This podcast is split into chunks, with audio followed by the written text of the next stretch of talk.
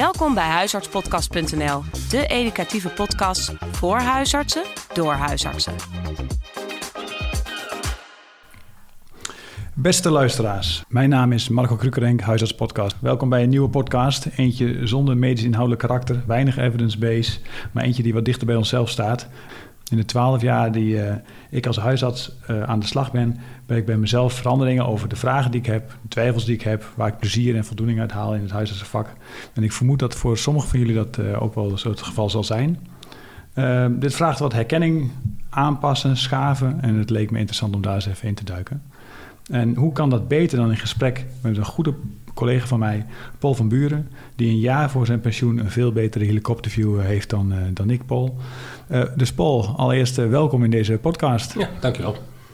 Ehm, Paul, die ken ik als een, een, rustige, warme collega vanuit een ander gezondheidscentrum, ook bij ons in het dorp. die onze ons eigen centrum maakte nog wat stormachtige weer door. En daar heeft Paul ons uh, erg bij geholpen. Dus nogmaals uh, ook on-air uh, dank daarvoor. kun je als in eerste instantie is er gewoon wat over jezelf vertellen? Maar ik ben als solist begonnen. Mm -hmm. Dat was een heel andere tijd, want je had toen waarneemgroepen. Dus ik zat in de waarneemgroep met drie andere huisartsen. En ik begon met nul patiënten. En de intro was van, je mag komen, maar het mag geen cent en geen patiënt kosten. Dus kijk maar hoe je het redt. En ja, dat, zo begon ik. Ja, toen was nog voor de tijd van de huisartsenposten. En dan moest je, was je afhankelijk van je eigen collega's... Uh, hoe de waarneming geregeld was in Ja. de avond, nacht en weekenddiensten. Ja, je moest dus onderling de waarneming doen. Dus je had één of twee keer eh, per week eh, had je dienstavond. Van 7 s middags tot 8 uur s ochtends. Mhm. En de weekenddiensten deed je vanuit huis. En eh, ja, dat was een moeilijke, zware tijd. Ja, want je begon met nul patiënten, maar je Ja. werd wel geacht diensten te, te doen voor de rest van de Bornse ja, groep. is heel anders dan nu. Eh, of je nou nul patiënten had of 3000 patiënten. Je moest gewoon volledig in de diensten doen. Meedoen. En met gesloten beurzen. Dus met, eh, je kijkt niet met heel veel nostalgie eh, terug op eh, het verleden. Nee, dus, als je, dus was ik toen die warme collega. Ik denk als je aan die collega's vraagt of ik de warme collega was, dat ze dat niet zullen beamen. Want dat was meer een soort vechtrelatie. Zo van, kijk maar hoe je het redt. En, Oké. ja. Wat waren voor jou de uitdagingen als beginnende dokter? Nou, de uitdagingen voor mij waren... ik heb dus eerst als waarnemer gezeten. En Borne beviel me heel goed als plek om eh, te wonen en te werken. En eh, toen kwam er een nieuwbouwwijk. En toen moest er een nieuwe arts komen. En toen dacht ik van, ja, eh, ik vind Borne wel heel leuk om te werken. Dus laat ik er maar instappen. Mhm. En het was een hele andere tijd dan nu. Want in de tijd dat ik solliciteerde waren er 60 kandidaten op één plek voor een nulpraktijk. Dus je kwam in een sollicitatiecommissie, procedure waar dan iemand van de gemeente zat, iemand van de patiëntenvereniging. En eh, als je bij de laatste vijf kwam, dan waren de collega's die mochten beslissen. Oh ja. Dus als ik maar bij de laatste vijf kwam, dacht ik van, dan, eh, dan lukt het wel. Want die collega's wisten hoe ik werkte en hoe ik was. En ik moest eerst die eerste procedure langs de patiëntenvereniging en de Die was gemeente er ook nog. Ja, want die wouden een vrouw en een homeopaat. En dat was ik niet. Oh, Dus eh er was wel even een dingetje van, kom ik bij de laatste vijf? oké. Maar goed, ik kwam bij de laatste vijf en toen moest ik met de collega's praten. Ja, toen was het eigenlijk appel en eitje. eh, van, eh, nee, eh, jij, jij bent het. Maar dan een van de uitdagingen als beginnende dokter is wel, kan ik überhaupt de praktijk krijgen? Dat is natuurlijk echt heel anders nu. Ja, want kijk, nou is het soms... Je kijkt rond en je kijkt van, is dit een leuke praktijk? En eh, je hebt een vast inkomen, een vaste patiëntenpopulatie. En die tijd kon je praktijk wel overnemen zonder goodwill, maar er werd toch veel geld voor gevraagd. Eh, de goodwill was toen nog niet, of wel Nee, afgeschaft? de goodwill was net, net afgeschaft. Eh, op papier, of officieel, maar onofficieel... Op papier. Maar dan moest je de praktijkinventaris overnemen. En dat was dan een bedrag wat eh, Ja. ver boven het bedrag lag wat het waard was. de Dus, drie verroeste eh, speculagingen voor 10.000 gulden. Ja, ik weet niet hoe duur het was, maar Ja. ik wou in blijven. Dus ik heb de stap genomen om met nul patiënten te beginnen. In de hoop dat het makkelijker zou gaan. Maar dat klinkt dan dat het, toen jij begon, ook veel het spel wat harder werd gespeeld. En eigenlijk ook wat zakelijker was dan, tussen dan ik nu... Ja, maar ik denk, als je nou kijkt naar eh, onze Wagro... eh, dat is natuurlijk veel meer eenheid dan vroeger. Vroeger hadden we twee waarneemgroepen in Borne. Ja. En eh, die werkten helemaal los van elkaar. Die hadden onderling eh, weinig eh, contact. Maar dan een van de uitdagingen was dan ook gewoon je hoofd boven water houden. Zorgen dat je het, dat je het financieel redt. Ja, nou dat was dus een uitdaging. In mijn geval van hoe, hoe ga ik het financieel redden? Mhm. Want eh, je moest dus een pand hebben. Je moest de inventaris kopen. Personeel eh, met nul patiënten ga je niet aanstellen. Eh, mobiele telefoons bestonden niet. Dus ik liep met een grote walkie-talkie rond. Ik had twee waarnemingen in Delden. Ik gaf les, ik schreef boeken. Ja, en dan eh, ren je een beetje van hot naar her om eh, je inkomen bij elkaar te scharrelen. Denk je dat dat een beetje de norm was voor een beginnende huisarts? Zeker met een nulpraktijk? Dus dat je een beetje, eerst een beetje hapsnap voordat je gesetteld was? Of had jij gewoon, was het voor jou uitzonderlijk? Jouw situatie? Nou, tegelijkertijd was in Oldenzaal eh, een huisarts die voor zichzelf begon. En maar die deed ook meer eh, homeopathie en dat soort dingen erbij. En ik ben geen homeopaat en ik wou het ook niet worden. Dat, Dus- zie- dat zie ik je. Ja, dankjewel. En, ik. dus ik denk dat het voor mij moeilijker was, omdat ik niks extra's had wat, wat eh, ten opzichte van de andere collega's. Oh ja. En het waren goede dokters, dus ja, waarom zouden er mensen naar mij toe gaan? Want was dat toch anders? Mensen stonden ingeschreven bij jou? Of was dat een ander systeem dan dat het nu is? Ehm, nou, het systeem was sowieso anders, want vroeger had je nog ziekenfondspatiënten en je had particuliere patiënten. Ik denk dat we dit voor de jonge luisteraars even moeten uitleggen.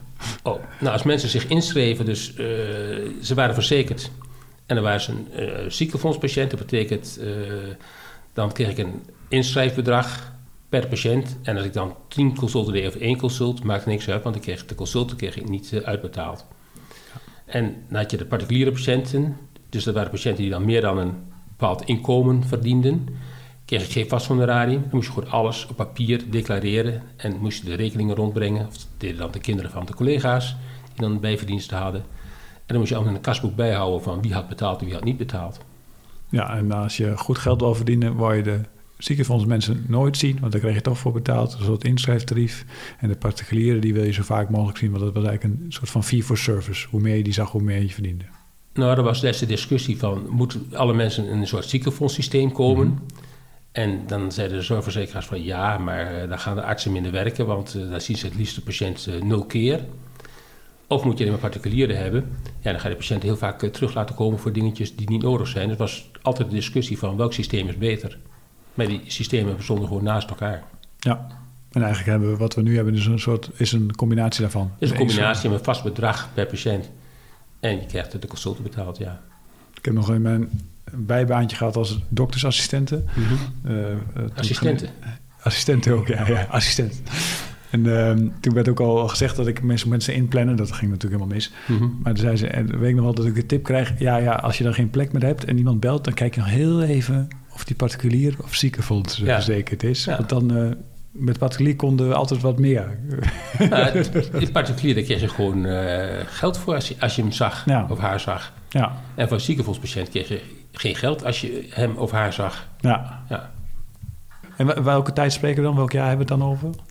Eh, eind jaren 80, 87, 88, 1988. Wat, wat deden mensen als ze klaar waren? Die eenjarige studie in Groningen?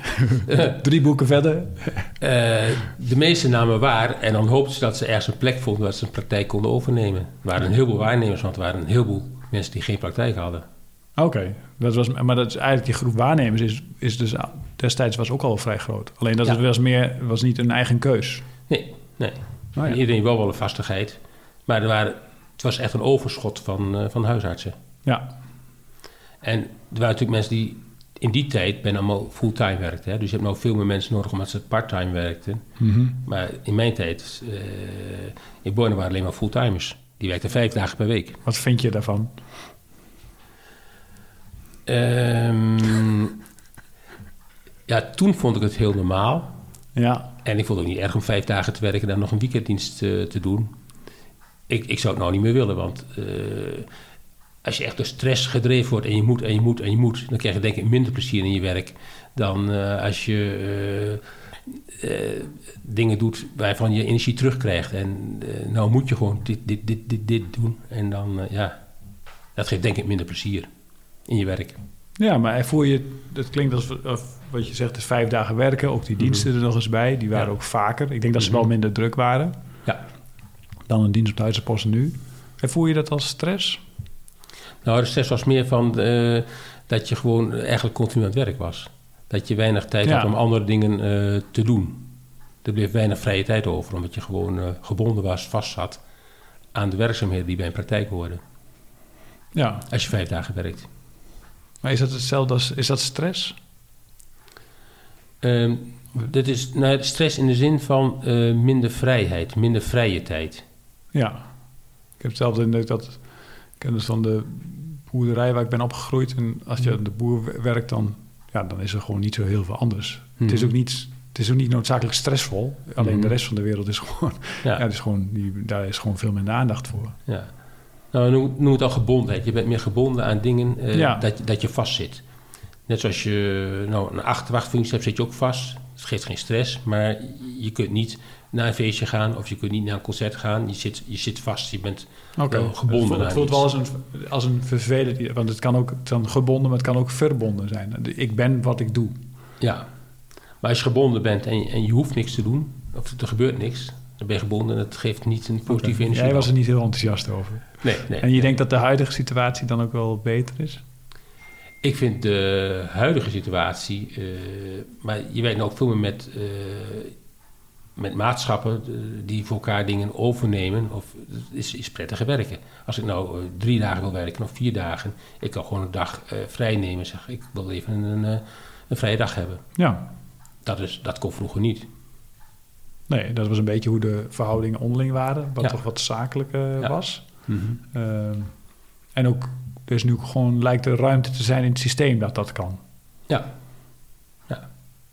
Klinkt wel als een verbetering. Ja, als ik moet kiezen tussen het oude systeem en het nieuwe systeem, kies ik voor dit systeem zoals ik nou... eh, ja. En dat zou de jonge Paul ook hebben gezegd? Eh, maar de jonge Paul had dus geen inkomen, hè? Dus, die, die, had, die had gewoon geen keus. dus die had geen keus. Die, Dus die moest een heleboel dingen doen. Eh, lijkt, het, lijkt het op de uitdaging die waar jij tegenaan liep? Nee, wat ik hoor van de nieuwe dokters, eh, dat ze opzien tegen de partijvoering en alles wat erbij hoort. Ja, En eh, dat is een hele ander eh, iets dan waar, waar ik vroeger voor stond. Vroeger begon je en je had geen factorscode, je had, helemaal niks nodig. Je begon gewoon en je tekende een contract met een zorgverzekeraar en dat was eigenlijk het enige wat je moest doen. en daarna je nou- je gewoon je nou- dokterstasje en, en, en, nou, het was wel fijn als je een dak boven je hoofd had. Ja, nou, je moest naar de burgemeester, moest je di- diploma laten zien. Oh, en, echt? En, ja? eh, dus dan maak je kennis en dan zei ja, inderdaad, je bent, eh, je bent huisarts. En je ging naar de dat ging, dat met- je ging letterlijk naar de burgemeester met Ja. je diploma. ja, Oké. en je ging naar de zorgverzekeraar met je diploma. En eh, nou, dan kreeg je een contract en eh, je kon beginnen.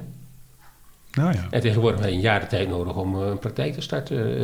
eh, of in te schrijven en allerlei codes aan te vragen. En, eh, nou, de uitdaging van nu is van, wil ik de verantwoordelijkheid eh, aan om een praktijk draaiend te houden met alle eh, rompslomp die, die erbij komt. Ja. En het werk eh, nu, je moet verantwoording afleggen, je moet cijfers aanleveren. Dat is iets niet wat, wat bij huisartsen hoort. Tenminste, daar ben je geen huisarts voor geworden. Mhm. En vroeger hoefde je niks aan te leveren, behalve de rekening. Oké. Dus, Je hoeft er geen nascholingsuren bij te houden, je hoeft er, geen, je hoeft er niks. Dus vroeger was dat wel eh, een stukje leuker. Of onbezorgd. Min, onbezorgd minder regelgeving. Ja, je was Ja. drukker, maar je was, je was wel drukker. Want Het was een andere manier eh, was, je Ja. was gebonden, wat we eerder noemden. Maar het was wel eh, eh, onbezorgder verder. Het was wat simpeler. Dat is simpeler, ja. Het voordeel van scholist is, je kunt je eigen regels samenstellen. Dus ik had een assistent die gewoon de hond meenam... en die lag gewoon onder de balie bij, bij de assistenten. Ja, Ja, ja. Dat, dat kun je nou niet meer doen. nee. nou, nou, ik heb nog wel een keer onze pasgeboren dochter, daar hadden we geen oppas voor. Die heb ik toen Mhm. wel bij de assistenten gestald toen ik Ja. uit zijn opleiding was. Ja. Ik denk, ja, ik moet toch ergens bij naartoe. Ja. Die vond hem al prima. Ja. Eh, Maar goed, dan ga je dus taken verdelen. En dan kan de assistenten die gewoon hechten. En dan kan de assistenten die de financiën deed. En dan kan de assistenten die diabetesspreekuur deed. Dus ja, zo kun je eigenlijk... Dan heb je wel het gevoel, we doen dingen samen. Alleen als je met collega dingen samen doet... is het toch iets ander niveau dan als je met assistentes eh, dingen samen doet.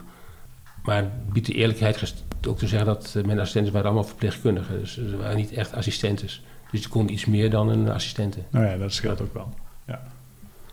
En je zegt dat samenwerken, dat maakt ook wel... Dat is voor jou heel belangrijk in het Ja. huisartsvak? Ja. Meer Dingen nog? samen doen, dat geeft meer energie. En ehm, je kunt ook even de storm afblazen als je iets vervelends hebt meegemaakt.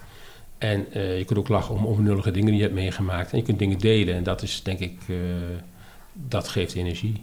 Is dat, is dat altijd zo geweest? Was dat ook bij het begin van je carrière heel belangrijk? Of is dat, of is dat gaandeweg gegroeid en is dat nu nog zo? Nee, toen ik in het ziekenhuis werkte had ik dat ook. Had ik hele leuke maten, zeg maar. Mhm. Ehm, en als solist heb je dat, dat niet. Heb je dat ook meteen door? Dat dat, is, dat, is dat voor jou een belangrijke drijfveer om het huisvak te doen? Nee, als ik, toen ik begon had ik niet door van moet ik met maten werken of moet ik als solist werken. Eh, gaandeweg merk je gewoon van hé, hey, het zou leuk zijn als er twee of drie dokters eh, waren. Maar dat was niet eh, van tevoren dat ik daar bewust mee bezig was. Dat komt gewoon in de loop der tijd dat je zegt van hé, hey, dit zou leuker zijn. Of, ja. Nu ik dan twaalf jaar huisarts was, als ik denk waar geniet ik van? Dan geniet ik veel meer van. Dat, dat, dat samen, dat je Ja. samen iets doet of dat met een team dat dat werkt. Of dat het gewoon leuk is. Denk ik, dat vind ik eigenlijk bijna net zo mooi dan een goede diagnose stellen. Dus Ja. ik merk zelf een Mhm. verandering. Dat is ook een van de redenen die ik, om dit interview eh, Mhm. te starten. Dat dat verandert. En, dat Ja. het, en ik- als ik dan nadenk, denk ik, nou, voor mij vond ik samen altijd al heel belangrijk. Maar dat stond in ieder geval aan het begin van mijn carrière helemaal niet zo op mijn vizier. Nee. Hoe is dat voor jou? Nou, ik heb altijd gehad van, eh, ik vind het leuk als ik iets kan betekenen voor een ander. En ehm, als je dicht bij de mensen staat en je maakt de mensen mee, dat vind ik eigenlijk belangrijker dan een diagnose stellen. Zoals ik je ken, straal je uit dat je plezier hebt in je vak. Ja, zeker.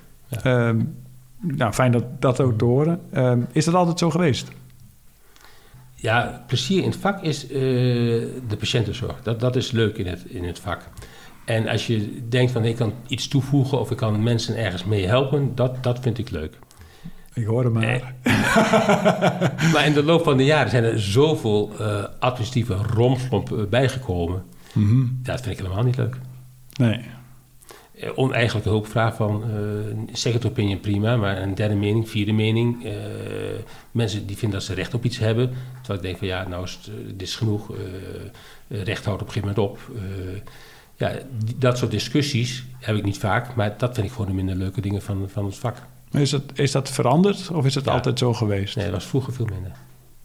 Ik denk dat het gewoon in de maatschappij een verandering is van dat mensen vinden van ik heb recht op en eh, ik betaal ervoor. En dat had ik vroeger, dat gevoel had ik niet dat mensen dat zo vonden. Waren ze gewoon dankbaar dat er een dokter was? Ja, of dankbaar ervan als je, als je keek en eh nou, ze mochten naar een andere dokter voor een tweede mening, dat het dan ook eh, genoeg was. Ja, en ik ben er zelf nog niet zo uit of dat dan of dat noodzakelijk. Ik, het is makkelijk voor onze dokter. Mhm. Als mensen gewoon ja en amen zeggen. Maar als, we, als ik voor mezelf denk, vind ik het wel mooi als een patiënt ook zelf nadenkt en dat het echt zijn keuze is. Mhm. Terwijl, ja, als het, als de, het verschil zo groot was als dat jij, zoals je het schetst, Mhm. of zoals ik denk dat het was eh, 30 jaar geleden, Mhm. dat het een ja en aan was, Ja. dan was, die, was het gesprek bijna, was het gesprek veel minder goed mogelijk. De, de situatie is natuurlijk wel anders, want eh, vroeger kon er veel minder, hè? Eh, nou zijn er veel, veel meer mogelijkheden. Mensen zeggen, oh, maar dat is ook een onderzoek. Dat onderzoek wil ik ook. Of eh, ik wil door die scan, of ik wil door die scan. Vroeger had je dat niet. Als je diabetes had, had je diabetes. En moest de suiker een beetje goed Ja. ingesteld zijn. En dat was het. Nee, maar, maar dan, maar dan kom je terug op het, dat het vroeger simpeler was. En ik heb zelf in de Australische Outback ook wel eens gezeten. En eigenlijk wel een beetje met hetzelfde idee. Dan, het is ook gewoon lekker. Dat het, maar dat, dan is het simpel voor mij. Ja, Want daar is gewoon niet meer. Nee. Dus eh, mijn, mijn houtje touwtje, dat is het wat er is. En daar Ja. kan ik ook op rusten. Want nou, eh, daar heb ik, ook, heb, ik, heb ik een bepaalde vrijheid om daar ook naar te handelen. Want Mhm. eh, er is niks. nee, maar mensen zijn ook tevreden van er is niks, dus er is ook niks meer te halen. Dus ze accepteren dat er niet meer is. Ja, nee, mensen vinden het ook prima. Mhm. Alleen, ja, eh, ik dacht dat we ook dokter zijn geworden om het te zorgen, dat, te zorgen dat het welzijn van de mensen vooruit gaat. Ja, En als we nu kiezen voor een simpele situatie, alleen omdat het ons wel goed uitkomt, dat voelt een beetje in tegenstrijd met dat je het beste wil. Dus op zich is het natuurlijk beter voor Mhm. de groepgemeenschap dat we een MRI-scan en dat we ingewikkeld hebben. Eh, ja, dat is natuurlijk een groot goed.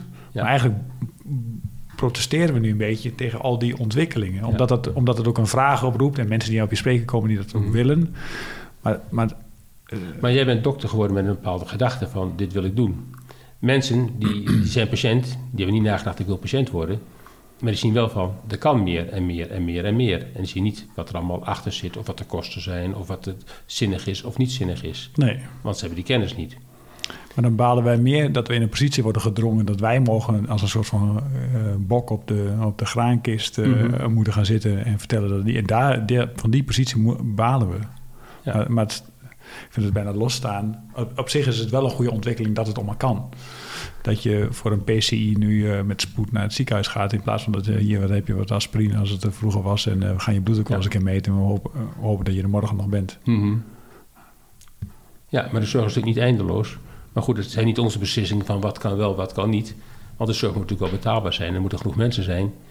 En je kunt niet de halve be- bevolking eh, in de gezondheidszorg stoppen. Dan, dan is het niet meer eh, betaalbaar. Maar Dus- dan, denk ik, maar dan heb ik moeite met het feit dat wij, dat helemaal met je eens. Mhm. Maar dan wil ik af van die positie dat ik die schatbewaker ben. Dat ik Mhm. dat moet, dat denk ik, waarom word ik als huisarts aangesteld om dat te regelen? Dan heb ik het voor mezelf niet goed geregeld. Omdat jij de aanspreekpersoon bent voor de mensen. Want Maar dat is zo van- gegroeid, want 30 jaar geleden vertel je, was dat niet zo. Nee, maar jij bent de aanspreekpersoon voor de weg die die mensen willen bewandelen. Want jij weet hoe die weg loopt en eh, hoe je die kan be- bewandelen. En welke weg je moet kiezen. Nee, ik snap ook, ik vind het ook logisch dat ze nu naar me toe komen. Mhm. Alleen ik denk dat we als huisarts misschien even hebben laten gebeuren... dat wij nu opeens een soort van schatbewaker zijn. Terwijl jij krijgt er energie van, ik krijg er ook geen energie Nee. van. Ik vraag me af of er collega's zijn die zeggen... nou, dat vind ik echt heel leuk. Ja. Om nog eens eh, de, de kosteffectiviteit uit te leggen van de gezondheidszorg. En wat Ja. er wel en niet kan. Want er zijn altijd, zijn altijd ingewikkelde Mhm. gesprekken. Ja, maar goed, dan kom je bij een punt dat je zegt van... hier ben ik geen dokter, tenminste, hier ben ik geen dokter voor geworden... Mhm. om hier eh, te zeggen van dit doen we niet of dit kan niet. Eh, want dat zijn discussies die je eigenlijk niet wil voeren. Is dat, een, dat wat je nu beschrijft is een maatschappelijke verandering? Ben jij daar ook zelf in veranderd? Of ben jij dezelfde gebleven? Ehm, als mensen nou komen, dan kan ik zeggen van... God, is er aan de hand? Het ziet er zo slecht uit. Dat moet je niet, niet tegen een vreemde zeggen. Dus, ja, het is anders. Ik weet niet of, het, eh, of ik daarin veranderd ben. Ik denk dat de relatie met patiënten anders geworden is... omdat je ze gewoon langer kent. Het maakt ook wel, het, het scheelt ook dat je mensen kent dat de. In het begin heb je veel meer, eh, heb ik, tenminste, ik weet niet of jij er ook last van had, veel meer bewijsdrang. Dat ik denk, ja, ik moet wel even een goede indruk maken. Ze kennen me nog niet. Nee, had ik, nee, had ik niet zo. Dat ja, heb je nooit gehad. Oké. Dat zal een persoonlijkheidsdingetje zijn. Nou, we, ik had nog een vraag van wat vroeger wat alles beter. Wat vind je van die stelling? Die heb je Michel al een beetje beantwoord. Ehm, nou, dingen, ja, beter, be- dingen zijn anders. Wat ik eh, vroeger veel beter vond, eh, is... eh, je had veel minder specialisten. Mhm. En eh, je kende alle specialisten. En dat maakte het contact met de specialisten makkelijker. En we hadden vroeger twee ziekenhuizen. En dinsdag gingen we koffie drinken in het ene ziekenhuis met de specialisten. En op donderdag gingen we in het andere ziekenhuis koffie drinken. En er waren altijd veel specialisten, veel huisartsen. Het was beren gezellig. En als de patiënt in het ziekenhuis lag, dan zei je gewoon tegen de chirurg-internist... Zul je even samen naar die patiënt toe gaan? Ja, dat, dat is goud. Ja, En als ik nou in het ziekenhuis kom, nou, dan is voor een terminale patiënt misschien die denkt, oeh, dit gaat helemaal niet goed. Er lopen nog zoveel specialisten rond. Als ik ze tegenkom, denk ik, god, ja, die heb ik al een keer gezien. Wie was dat ook alweer? en hadden we dat, dat, nou, dat heeft gewoon met, ook met de schaalgrootte en Ja. het verdwijnen van de kleine, ook van kleine ziekenhuizen te Mhm. maken. Ook een efficiëntieslag. Ja. Ehm, hadden we dat kunnen voorkomen? Ik denk niet dat je dat kan voorkomen. En mensen proberen op andere manier dingen in te vullen. Dat eh, met kwartetten, dat je met een aantal specialisten samen dingen gaat doen. Maar eh, ja, de tijd is nu heel anders dan, dan, dan vroeger. Min- minder specialisten, eh, veel directe contact. Ja, dat, dat, dat is nou niet haalbaar, denk ik. Nou, ook gewoon de geneeskunde is enorm opgeschaald. Ja, mhm. Omdat we een aantal dokters per patiënt, per natuurlijk Ja. omhoog gegaan. Ja en allerlei subspecialismen. En eh, ja, dus ja. Misschien moet je het ook wel zoeken in, eh, in veel... En weet ik ook niet zo, hè? Het klinkt wel mooi. Het klinkt eigenlijk wel gezellig. Nou, we hebben natuurlijk wel dingen geprobeerd. Eén keer per jaar met een, eh, een maatschap uitnodigen. Hè? Dus dan Ja. een keer een maatschap gynaecologie uitgenodigd. Dan gingen we kleiduiven schieten. Eh, we hebben laatst met, met, eh, op jouw initiatief met de orthopeden om tafel gezeten. Ja. Maar er komt maar de helft van de orthopeden. En er wordt eigenlijk over uh, medisch inhoudelijke dingen gedaan van dit loopt niet lekker, hoe kunnen we dat beter doen? Terwijl vroeger uh, ging gewoon kleiduiven schieten. Maar wat ik je ook wil zeggen is dat, uh, en dat gaat weer terug over die communicatie, over de samenwerking, is dat, dat je veel meer op de persoonlijke band zit in plaats van, en dat het nu wel, zoals, zoals laatst die afspraak mm met die orthopeden, was ook wel heel weer inhoudsgedreven. Ja. Is dat ook een belangrijke verandering, denk je? Dus dat het veel nou, meer inhoudsgedreven, het moet efficiënt zijn, de FTO moet nuttig zijn. Een, ja, ja nou met orthopeden is dan van, moet je afspraak maken over wie doet welke zorg. Ik vraag me af over twee jaar of mensen dat nog weten dan. Ik vind meer van belang van dat je met de mensen omgaat en dat je zegt van dit zijn onze grenzen en dit willen we wel en dit niet. Ja, dus jij zegt de persoonlijke band is belangrijker. Eh, dat je het glas bier met elkaar daarna hebt gedronken of een glas wijn, dat is belangrijker dan wat je daar op die dag op papier hebt gezet. Ja, maar dat, op een gegeven moment ook met, met de omgang te maken. Kijk, we hadden een, een neuroloog waar sommige mensen bang voor waren. We zullen geen namen noemen. Ik zal geen namen noemen. En dan zei ik, uh, ik zal hem voornaam noemen. Ik zal hem, Piet, ik zal hem even Piet noemen. Ik zeg, goed Piet, uh, mensen klagen wel over jou, want ze zijn bang voor jou. En dan zegt mijn vader was veel erger. Ik zeg, ja, dat weet ik. Maar je hoeft niet op je vader te lijken. Ja. En uh, ik heb nou een patiënt om jou te pesten. En dan heb je zo'n andere ingang. En dan zegt hij, laat me komen. Ja, ja, ja. Ja, dan, dan is het klaar. Maar dat kun je alleen doen als je mensen een beetje kent. Ja. Dan heb je niks aan het protocol. Ja, nee, uh, eens. Nou, dat is misschien wel een van de dingen die ik mij realiseer. Hoe belangrijk, ook in onze coöperatie, maar ook uh, de persoonlijke relaties. Mm -hmm. En ook veel leidender zijn in uiteindelijk wat je doet en wat ja. je niet doet. Ja. Maar jij dat al wat eerder door. Nou, of je het eerder door. um, wat zou je jongeren zelf willen meegeven? Um, ik hoor, ook niet, ik hoor ook niet dat jij heel veel anders bent dan zoals ik je nu meemaak. Ik heb niet idee dat jij... Was er was ook wel benieuwd naar, mm -hmm. aanleiding van dit gesprek. Dat, mm -hmm. er, dat er misschien weer allerlei inzichten... Nou, en ik hoor je eigenlijk... Je bent vrij stabiel gebleven door je carrière. Ja. Maar klopt dat? Ja, ik denk het wel, ja. Ik ben in wezen niet heel erg veranderd. Nee. En, um, maar om je vraag terug te komen, wat, wat wil je meegeven? Vind ik altijd zo, zo, zo lastig. Uh, waar ik mezelf altijd probeer voor te houden: van je moet geen energie steken in dingen die, die, die geen zin hebben. Uh, gaandeweg leer je dat soort dingen wel van: oké, okay, moet ik er energie in steken? Van, als het geen zin heeft, moet er geen energie in steken. Als, als, ja. En dat leer je dan doordat je gewoon een oude zak wordt, dat je ouder wordt. Leer je, leer je gewoon dat eerder te herkennen, denk ik. Dan ga je niet zo lang door uh, van ik moet dit, dit is goed, dit is goed, dit wil ik, dit wil ik. En dan denk je van, uh, dit, dit, is goed zo. En is dat wijsheid of is dat gewoon energie besparen? Uh, ja, maar vroeg bespaar ik de energie niet. Dus het zal waarschijnlijk gewoon de, de wijsheid zijn in, in, de, in de loop die je van het leven opbouwt. Uh, Oké. Okay. Je gewoon iets bescheidener opstellen en niet, uh, niet te veel doordrammen. Ja, dat was zo'n dingetje. Ik denk dat ik vroeger meer doordramde dan nu. Ja. En waarom? Nou ja, waarom toen wel nu niet? Omdat ik nou meer, misschien meer door heb, was, dit heeft geen zin. Uh, je kun je een heleboel energie instoppen, maar je haalt er niks uit. Als je een dubbeltje erin gooit en uh, je krijgt er een gulden uit, dan ga je dingen doen. Maar als je 100 gulden ergens in stopt, uh, euro instopt en, en er komt maar een cent uit, dan ga je dat niet doen. Nou, een, een heel ander voorbeeld, waar ik echt een, een, soort geluksmomentje van krijg. Hè. Ik had een patiënt, die lag aan de beademing thuis. en op een gegeven moment zei van ja, moeten we echt met die beademing stoppen, want dat, dat wou helemaal niet meer.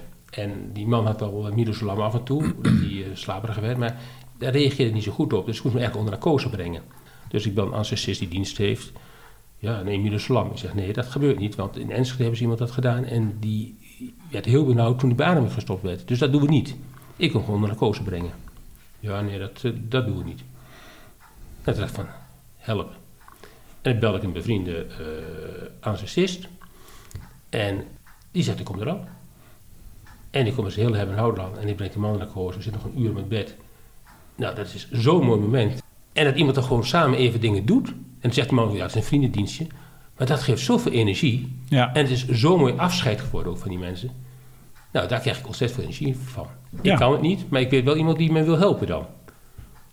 Wat mooi. Wat dus, mooi jij, dat jij het dan uh, uh, uh, voor die mensen iets ja. mooi, mooi kunt oplossen. Ja. En wat maakt, wat maakt, als je erover nadenkt, wat maakt dan dat dat zo mooi is? Ik snap, ik voel dat met je mee. Als, als je het zo vertelt, denk ik, wat gaaf dat dat dan zo loopt. Omdat je mensen kunt geven waar, wat ze verdienen. Eh, die man verdiende een, een, een, een mooie, zacht uh, heen gaan. Ja. En ik kan het niet, maar dat wel iemand meedenkt en zegt van, ik kom er nou wel. Ja, nou, dat hij dat doet in zijn vrije tijd. Dat hij gewoon s'avonds dan even langskomt. Ja. zegt van, ik help je even. Het, het- wat er hier mooi aan Mhm. is, denk ik, als ik als ik denk, is ook dat het, dat het niet voor de hand lag hoe het werd opgelost. Je moest improviseren en dat dat goed uitviel. Je moest improviseren en was iemand die ook een patiënt gaf die die helemaal niet kende. Die, die gewoon zei van, dit, dit moeten we, we moeten anders doen. Even los van het protocol. Is dan ook niet een. Dat, het- dat het weer bijna los staat van die patiënt, maar ook het, gewoon het, het puzzelen en dat dat dan lukt. Je hebt een, je hebt een, een uitdaging, een probleem. En je hebt dan, is, is, is zeker, eh, dat, dat het lukt, is zeker mooi. Maar dat je een maatje hebt die gewoon meedenkt en mee wil helpen. Als je eh, denkt, van, ik zit, ik zit even klem. eh, Zonder dat je discussies hoeft te voeren. Ja, Is het dan samen, samen, samen puzzelen? Gewoon iemand die je komt helpen? Ik ben een beetje op zoek naar wat het, zo, wat het dan zo magisch maakt. Want ik snap wel dat het magisch iemand is. die belangeloos zegt van, ik, ik help je. Ja, gewoon blind zeggen, Paul, ik die- kom jou helpen. patiënt. Ja, ik kom er nou aan. Geen no questions asked. Dat is, Ja. dat is gaaf. Ja, Dus dat zouden we maar uit de kom kunnen draaien. Dus als mensen, als we het voor de ander, onze collega's makkelijk willen maken, dan moeten we gewoon zo nu en zeggen: Ik laat gewoon even alles vallen, ik kom nu naar je toe. dat zou ook een geluksmomentje geven als, als je ermee zit. En. Ja. Ja, dus ik kan je binnenkort bellen en zeggen: Paul, kom nu naar me toe. nou ja, bij wijze van spreken. En, en omgekeerd. Eh, eh, ik heb een keer een terugzaak gehad. Nou, dat is, eh, is heel vervelend. En ehm, de neurologen zeiden van... ja, maar je hebt helemaal goed gehandeld. Het was een, iemand die een SAP had. En er gaat gewoon... iemand van die maatschappij gaat met me mee naar het terugcollege. Gewoon in de zaal, gewoon als ondersteuning. Nou, dat vind ik, vind ik gewoon heel mooi. Want waarom doet hij dat? Hij mag niks zeggen. Maar hij gaat wel mee ter ondersteuning. Ja. Morele ondersteuning, hè. Want... eh, Ja, dus dat is weer een voorbeeld van iemand die eigenlijk zonder. die gewoon zegt: Nee, Paul mij. dat is dan heel fijn. Dat, gewoon het gevoel van... ik, ik, ik voel met je mee. Ik, eh, ik, ga, ik ga mee. ik heb gewoon mensen die, de, die er voor mij zijn. Die geen Ja. no questions asked, dus daar hoeven niet, daar hoeven ook niet voor terug. Dat is gewoon. Nee. Oké, nee, Ik ben er en als je... eh, Ja. ja. morele ondersteuning. En, en je hoeft niks, er mag niks, er, je mag niks zeggen, maar ik, ik ga mee. Gewoon. Ik ben er gewoon- Ik ben er voor je eh, en ook, ook, ook al zeg ik niks, ook al... ook eh, als het onhandig. en juist als het eh, onhandig en als het, als het niet. eh, Ja, Heb je de indruk dat dat anders is over de tijd? nou, ik heb maar één rechtszaak meegemaakt, dus... Nee, nou, maar de- Maar- de- dus het er zijn, want dat. ehm, Nee, dat, dat is er sowieso wel, denk ik. Want eh, als ik eh, even in het begin was van... eh, ik begon met nul patiënten en ik moest me zien te redden. Het was een, van de andere waarneemgroep... zei van, ja, maar Paul, de weekenddiensten... het is toch onzin dat jij eh, het hele weekend doorwerkt en niks krijgt. En dan kreeg ik gewoon standaard van een andere groep... die niet in mijn waarneemgroep zat. Voor elke eh, weekenddienst kreeg ik 200 euro per, eh, van elke huisarts. Oh ja, En van nou, dat, is, dat hoeft niet. Ik vraag er niet om. En, maar het was wel voor een, ja, een soort morele ondersteuning van... ja, dit, dit klopt niet. En nee, wij zijn niet zo. En je krijgt geld ook al vraag je er niet om. Oh ja. Dus dat geeft gewoon een gevoel, gevoel van... oké, mensen denken of voelen wel met je mee. Ja. Dat zijn de, dat zijn de, dan denk je, oh wat gaaf. Dat, Nou, dat, dat voelt heel gaaf, ja. en vooral, maar vooral ook wel voor die ander zijn als, die, als het niet vanzelfsprekend is. Dat heb je toen ook van ons eh, in ons gezondheidscentrum. Toen ging je opeens eh, waarnemen voor een praktijk, terwijl dat Ja. ook niet vanzelfsprekend was. Nee, maar er was een probleem wat niet goed oplosbaar leek. Maar, dat Ondanks was niet, maar het was niet jouw probleem. het was niet... Nee, ik stond er helemaal buiten. Nee, en je ging het toch oplossen. Of gedeelte. Je was een onderdeel Nee, van de oplossing. hier, hier kan ik wat betekenen, dacht ik. Ja. En eh, ik was geen vriendjes van de een of de ander. Dus ik, was, ik voelde me ook heel neutraal. Omdat ik geen belanghebbende was. En ik dacht, nou, ik kan nu wel wat doen nou. Nou, zo wil ik ook werken. Ja. Dat is een van mijn drijfveren. Dus eh, als je hier eh leerlingen uit wilt trekken, st- sta eens op voor die ander, eh, vooral als die er niet om vraagt. Of, eh, oh nee, dat, dat zeg je het verkeerd. Nee, maar je moet het gevoel hebben van, hier kan ik iets doen. En als je het gevoel hebt, hier kan ik niet iets doen. Ja, da- dan moet je er niet aan beginnen. Nee, nee, helder. Eh, Paul, dankjewel voor dit, eh, voor dit gesprek. Nou, graag gedaan. Ehm, het is leuk om eens iemand te interviewen die, eh, die ik wel van het hier en nu kent, maar waar ook wat meer. eh, ik heb een boel dingen over je geleerd, eh, deze, dit interview.